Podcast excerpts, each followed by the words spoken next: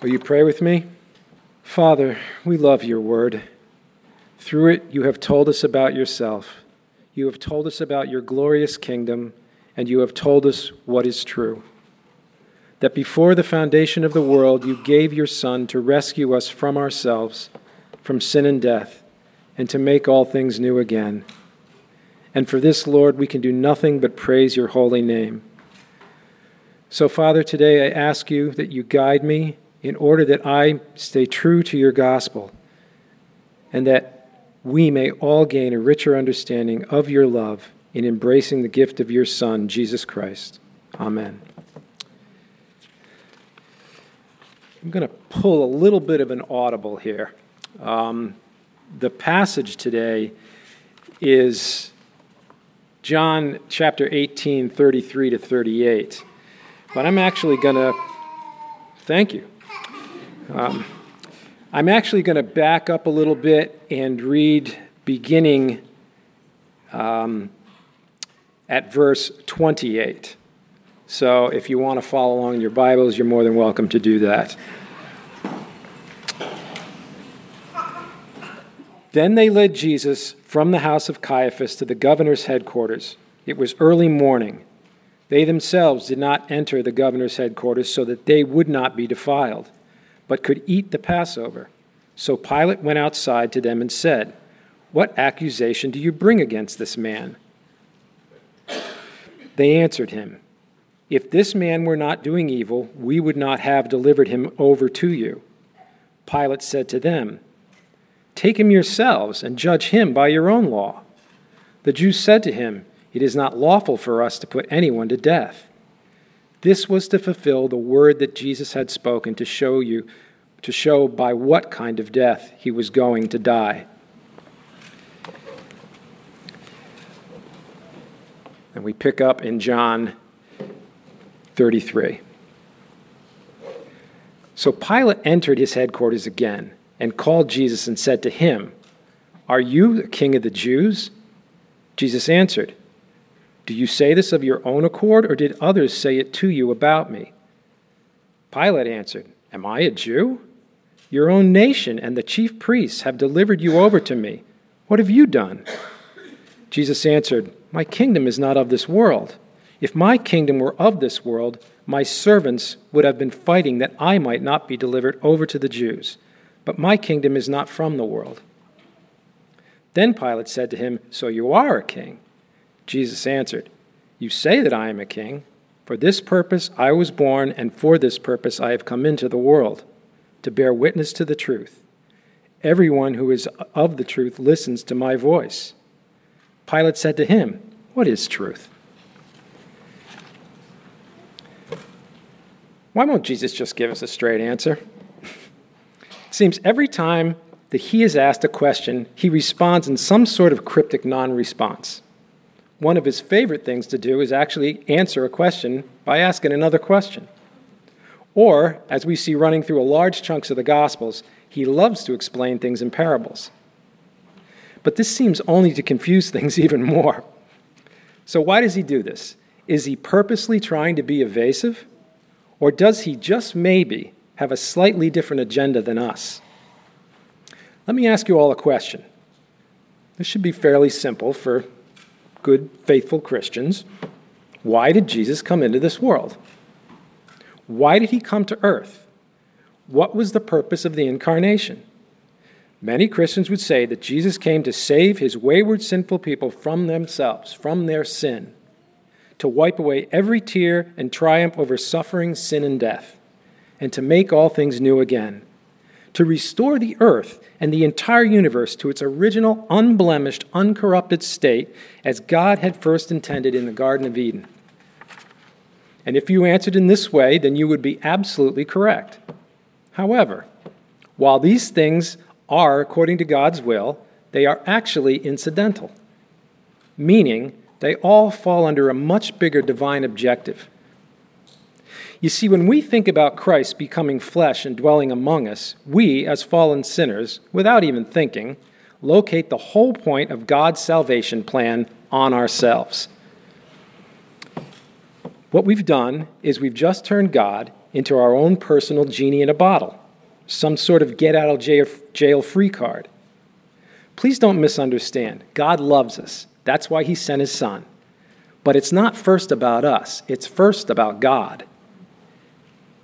One of the best insights we have for understanding the incarnation is to look at Jesus' parables. And not unlike this exchange between Pilate and himself, Jesus' parables often tend to confuse us rather than clarify Jesus' teaching. But what's actually quite helpful on Jesus' part is that he tells us right up front when he, why he is speaking this way. And he's not particularly inspiring or encouraging either. But, it, but his message is understanding why he came, why the Son became flesh and dwelt among us. And it is grounded in the kingdom of heaven. In Matthew 13, right after Jesus tells us his first parable about the sower and the seed, he explains what it means. But first, and more importantly, he explains the intended purpose of the parables. In verse 13 of Matthew 13, Jesus specifically says, This is why I speak to them in parables, because seeing they do not see, and hearing they do not hear, nor do they understand. He then quotes directly from the prophet Isaiah You will indeed hear, but never understand, and you will indeed see, but never perceive. Jesus is flat out telling us that he has chosen some to see, to hear, and to understand but he has also chosen others who will not see, nor hear, and thus not understand. And every single parable that he tells is prefaced with, and the kingdom of heaven will be like. All these things are telling us that God's plan is to bring his kingdom back to its full glory, and that these parables are demonstrations of how that will actually happen. This is what God's kingdom will look like and he's not asking for our participation. He's making a declaration concerning himself and his omnipotent, transcendent authority and power. The coming of Christ incarnate is not first about our salvation, it's first about God's glory and his sovereignty as the king who will reign over all things. So, here in the dialogue between Pilate and Jesus, Jesus is doing what he typically does. He's explaining to Pilate and to us who he is and what he's doing, whether any of us actually like it or not.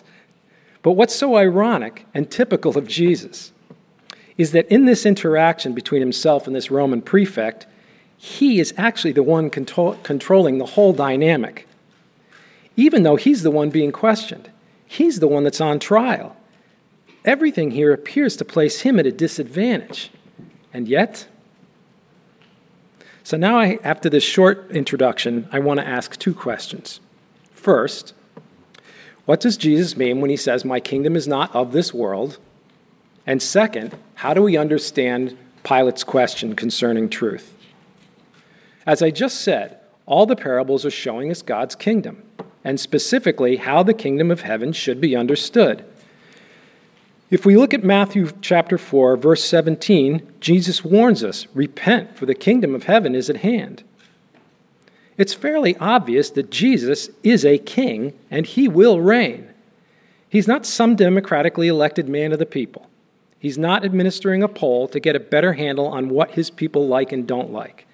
He's not trying to determine the best way to persuade all the wonderful people of the world that he has the best plan for us so that we can make the best of our lives here on this earth.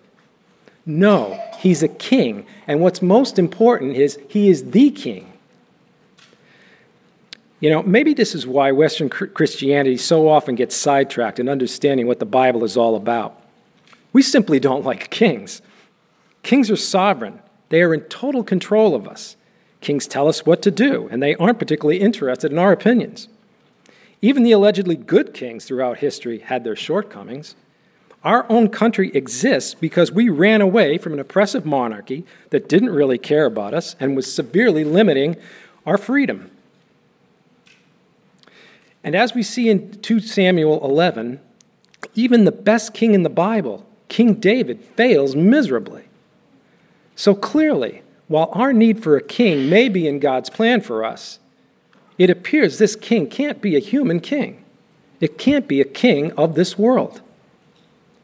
So, the problem we encounter when we try to determine what the kingdom of heaven is, the kingdom that is not of this world, is that we naturally think of it as a kingdom of this world.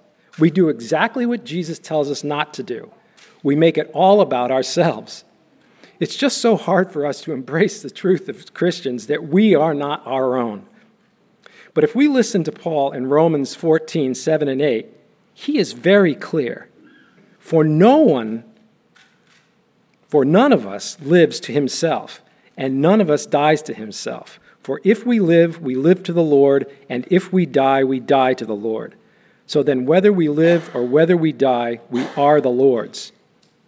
And in Luke's Gospel, 923, Jesus says, If anyone would come after me, let him deny himself, take up his cross daily, and follow me. These are clear directives that are telling us that we need to stop paying so much attention to ourselves and pay more attention to Jesus.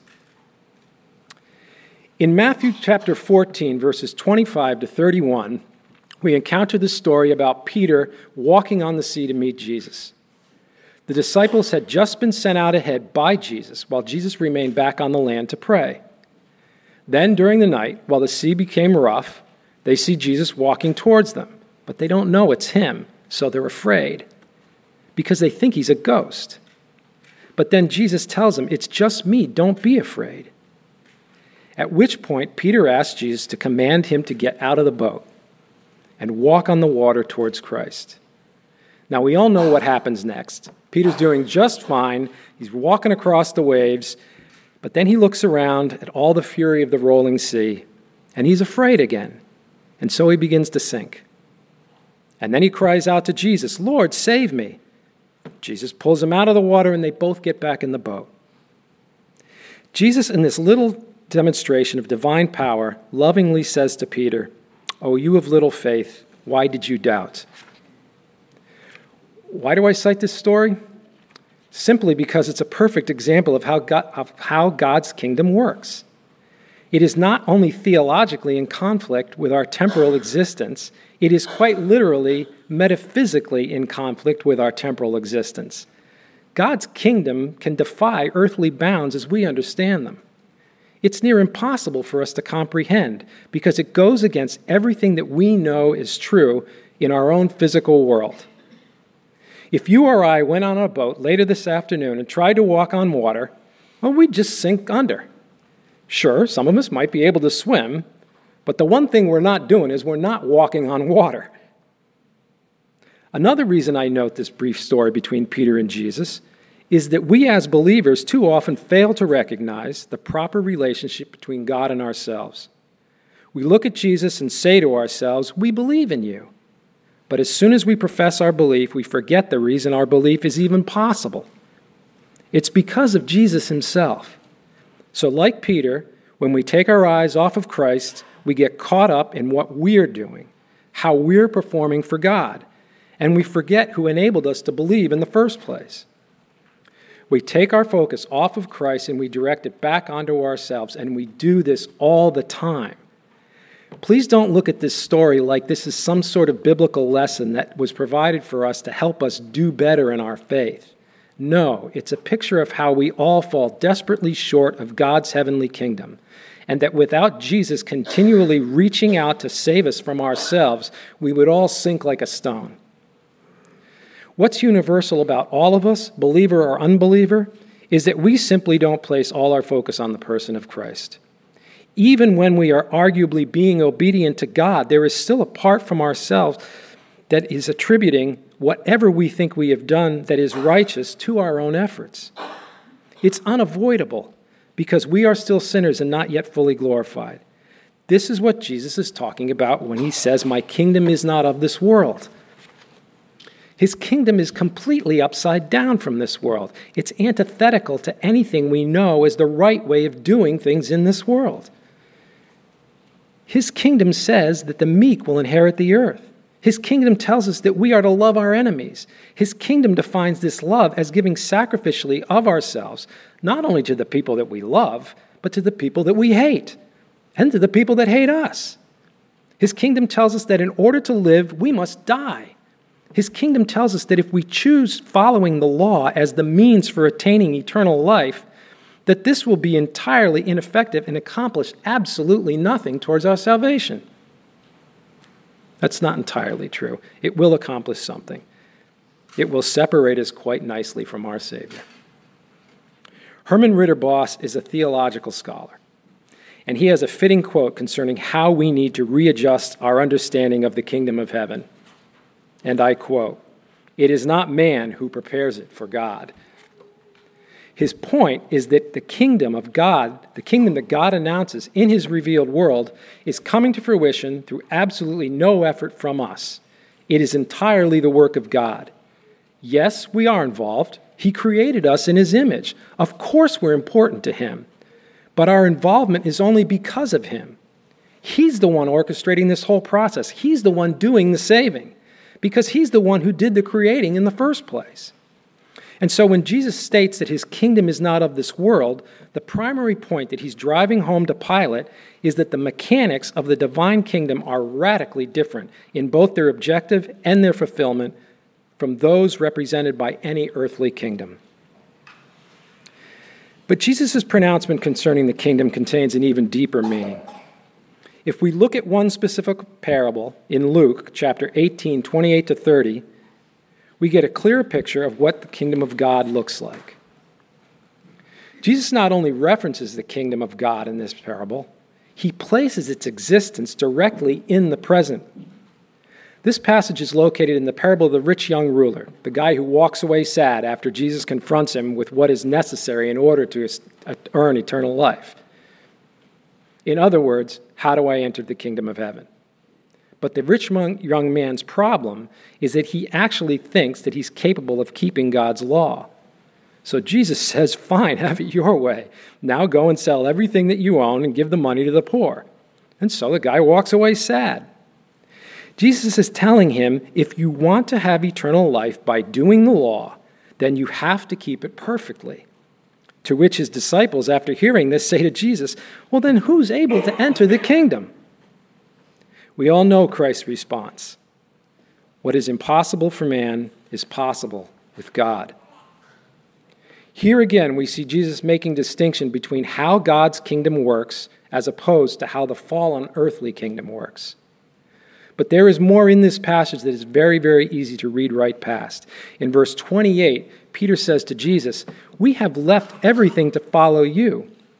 To which Jesus responds, Truly I say to you, who has done this for the sake of the kingdom of God will receive many times more in this time and in the age to come eternal life. Jesus has just directly connected belief in Him, following Him, as being for the sake of the kingdom of God. But it is also evident that while eternal life will be fully consummated in the age to come, eternal life is equally present in the right here and the right now. I'm going to rely on Herman Ridderbos again for a really good quote. He emphatically states, The kingdom of heaven has come because Christ has come. The kingdom of heaven, while not having been fully consummated in all its divine glory and splendor, is nevertheless fully realized in Jesus Christ right now. So when Jesus makes his pronouncement that his kingdom is not of this world, he's not only explaining the radical difference between the condition of sinful man and the divine perfection of the kingdom, he's actually telling Pilate, I am the kingdom. Which Pilate clearly doesn't understand because he's only concerned about this earthly kingdom and how all this turmoil is affecting him and how it's literally given him a headache. But then Jesus proceeds to tell Pilate exactly what his purpose is. He is to bear witness to the truth. Well, Pilate didn't understand, if Pilate didn't understand this whole kingdom thing, he's even less enamored with Jesus' purpose statement because he flippantly asks, well, then, what is truth? So, what is truth? I was recently watching a few television talking heads discussing. Well, actually, they weren't discussing. They were each presenting their own opinion and then waiting for the other person to shut up so they could continue pontificating and enlightening the viewers with their self ordained pseudo intellectual prowess. Pardon my cynicism, but this seems to be the dominant model for how TV news gets disseminated these days. And the primary goal is not to resolve any particular issue or even to come to some sort of consensus. In fact, I think that's exactly the point to not do that. It's the no holds barred verbal aggression that is passed off as legitimate argument that sells. If a solution or even a meeting of the minds was to occur, well, that's just bad TV. Bad ratings equals no advertising equals no money. But even if we accept the strategy behind this ratings driven model, it still implies a false premise from the get go. The assumption that the proper way to evaluate any particular issue is that we must consider that every opinion is equally valid. Fox News calls it fair and balanced, but all the major news networks use their own version of this approach. They do this in order to appear that they are somehow taking a neutral position. But the problem with this methodology of verbal debate is that it assumes that there is some sort of objective neutrality that governs fairness, which is simply impossible. And what's worse, the whole concept of fair and balanced is presumed to be the only objective means for honestly evaluating anything. What I often find myself doing is screaming at the TV, I don't want fair and balanced. I just want you to tell me what the facts are so I can form my own opinion.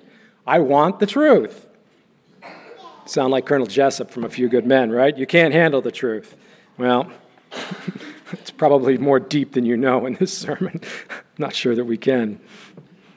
At the very beginning of this sermon, I asked a question Why did Jesus come into this world?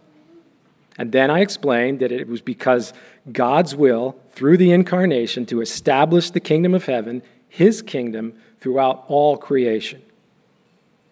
But as is so often the case in God's economy, things are not always cut and dry. And in verse 37 of chapter 18, we run into one of these situations because Jesus himself tells us why he came into this world to bear witness to the truth.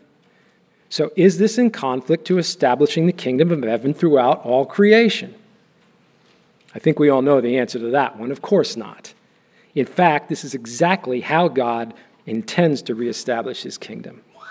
It is in and through the work of the eternal Son in the being of Jesus Christ that is going to fix everything that we have screwed up. But this still begs the question what is truth? As we listen to Pilate responding to Jesus at the end of our passage, it doesn't sound like he really wants to know the truth. In fact, his attitude is more of arrogance and blind indifference. But let me caution before we jump all over Pilate for his casual attitude toward the God of the universe I'm going to suggest that Pilate's not a whole lot different than we are. We claim to want to know what is true, but in the same breath, we are quick to accept that what one person believes is true should not invade or override what any other person believes is true. Meaning, everyone can have their own version of the truth, as long as it works for them and it doesn't step on anyone else's toes. But if that's true, how can there even be truth? If truth is subjective, then logically there can be no truth. Therefore, there must be things that are true, things that are in direct opposition to things that are not true. That, this is the philosophical question that has plagued mankind throughout the centuries.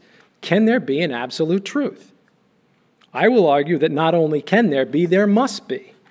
Absolute truth is absolutely imperative for the universe to function.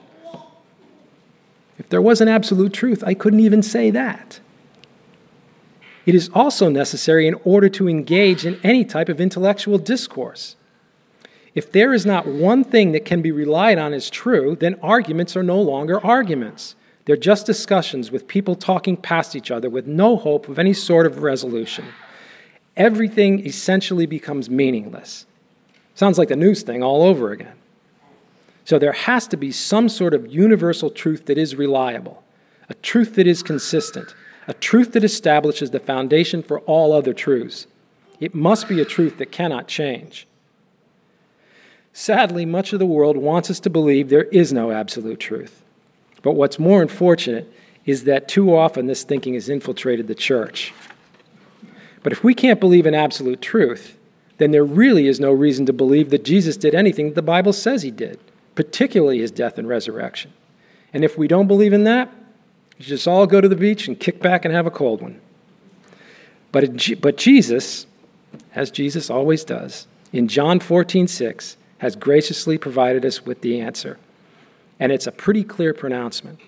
It's a declaration that is not subject to linguistic manipulation, although many have tried and many still do. It is Jesus telling the world this is exactly how it works. This is how the kingdom of heaven will be reestablished for all creation. I am the way and the truth and the life. No one comes to the Father except through me. Jesus explicitly tells us that He is the truth. He's not saying that He's a way to the truth. He's saying that He is the way and is Himself the truth. Everything that is defined as true ultimately is found in the person of Jesus Christ. And as John stated at the very beginning of his gospel, the Word that became flesh, Jesus, he is the one that everything was made by and through and for. So when Pilate asks his cynical question to Jesus, I contend it's actually Jesus asking and answering the question himself. Pilate's just a mouthpiece who's a representative of all fallen humanity. Jesus is asking all of us, What do you believe? Because to believe in truth is to believe in me. In bringing this all together, I'd like to note that Pilate actually gets something right, albeit mockingly, when a little bit later in John 19, verses 14 and 16, he says to the Jewish authorities again, Behold your king. Shall I crucify him? To which the Jews cry out, We have no king but Caesar. This is a classic example of how too many Christians contend with their faith. Maybe not as outwardly rebellious as the Jews in this situation, but nevertheless, we continually place the world and all its shiny objects above our obedience to God. We will say we love Jesus, but then refuse to obey his commands. We want all the benefits that come with belief, but as soon as he makes demands that make us uncomfortable, or that we think don't seem loving, or that will not directly enhance our present lifestyle, then we resort to making excuses and we try to manipulate what he says to fit our own personal agendas. And just like the Jewish authorities, we pledge our allegiance to something of far lesser authority or value. No, we may not be quite as extreme as the Jewish hierarchy, who proclaim their, devo- their devotion to an earthly emperor, but we, on a daily ba- basis, place our personal desires above those that God has prescribed for us. You see, there is a problem that plagues us all, and it's the problem that's facing, the, is, facing Israel in the Old Testament and Israel in the New Testament. And it's also the immediate problem facing the Roman emperor in this little interchange. The problem is not in our desire to search for a king or desire to search for the truth.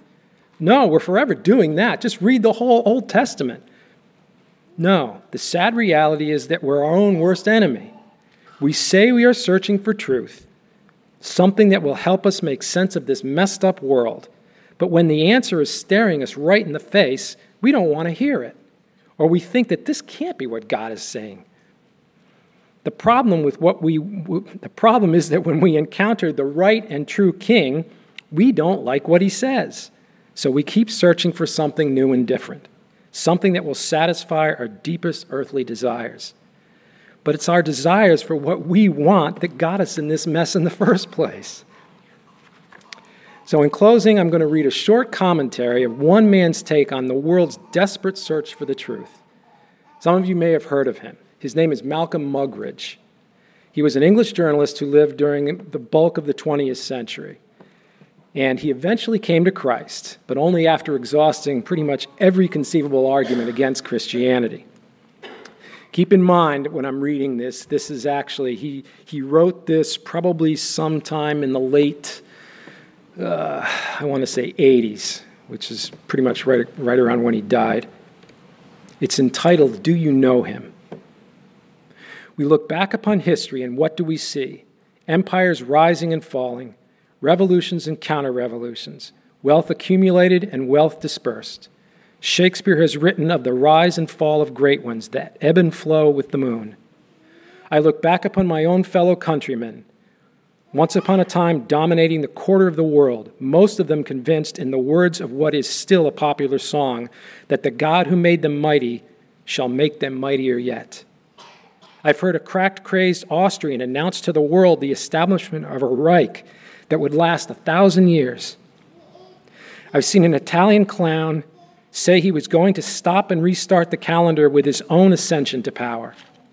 I've heard a murderous Georgian brigand in the Kremlin acclaimed by the intellectual elite of the world as being wiser than Solomon, more humane than Marcus Aurelius, and more enlightened than Ashoka. I've seen America wealthier in terms of military power, more powerful than the rest of the world put together, so that had the American people so desired, they could have outdone a Caesar or an Alexander in the range and scale of their conquests. All in one lifetime, all in one lifetime, gone. England, now part of a tiny island off the coast of Europe, threatened with the dismemberment and even bankruptcy. Hitler and Mussolini dead, remembered only in infamy. Stalin, now a forbidden name in the, in the regime he helped found and dominate for some three decades. America, haunted by fears of running out of these precious, their precious fluids that keep their motorways roaring, and with the troubled memories of a failed campaign in Vietnam and the victories of the Don Quixotes of the media as they charged the windmills of Watergate. All in one lifetime, all in one lifetime, gone. Behind the debris of these solemn supermen and self styled imperial diplomatists, there stands a gigantic figure of one. Because of whom, by whom, and in whom all mankind may still have peace. The person of Jesus Christ. I present him as the way and the truth of the life. Do you know him? The important takeaway here is the question that hangs in its closing Do you know him? Do you know the truth? Because these are the same question. In Christ and Christ alone rests the fate of all humanity and all creation. He is the object and perfecter of our faith. He is the one true God who is the only answer to all the lies, pain, suffering, and death that dominates our current earthly existence. He is the one person who literally defines truth. He is our Savior and He is our King. Do you know Him? Will you pray with me? Father in heaven, it's so easy for us to get caught up in our daily lives and while we know that there are things that we have to contend with in our earthly existence, that we can't just put everything aside, we also are aware that we fall woefully short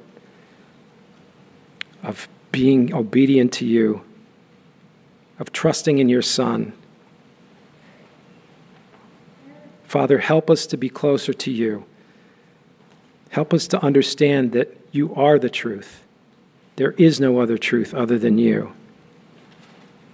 We ask all these things in the name of your Son, Jesus Christ. Amen.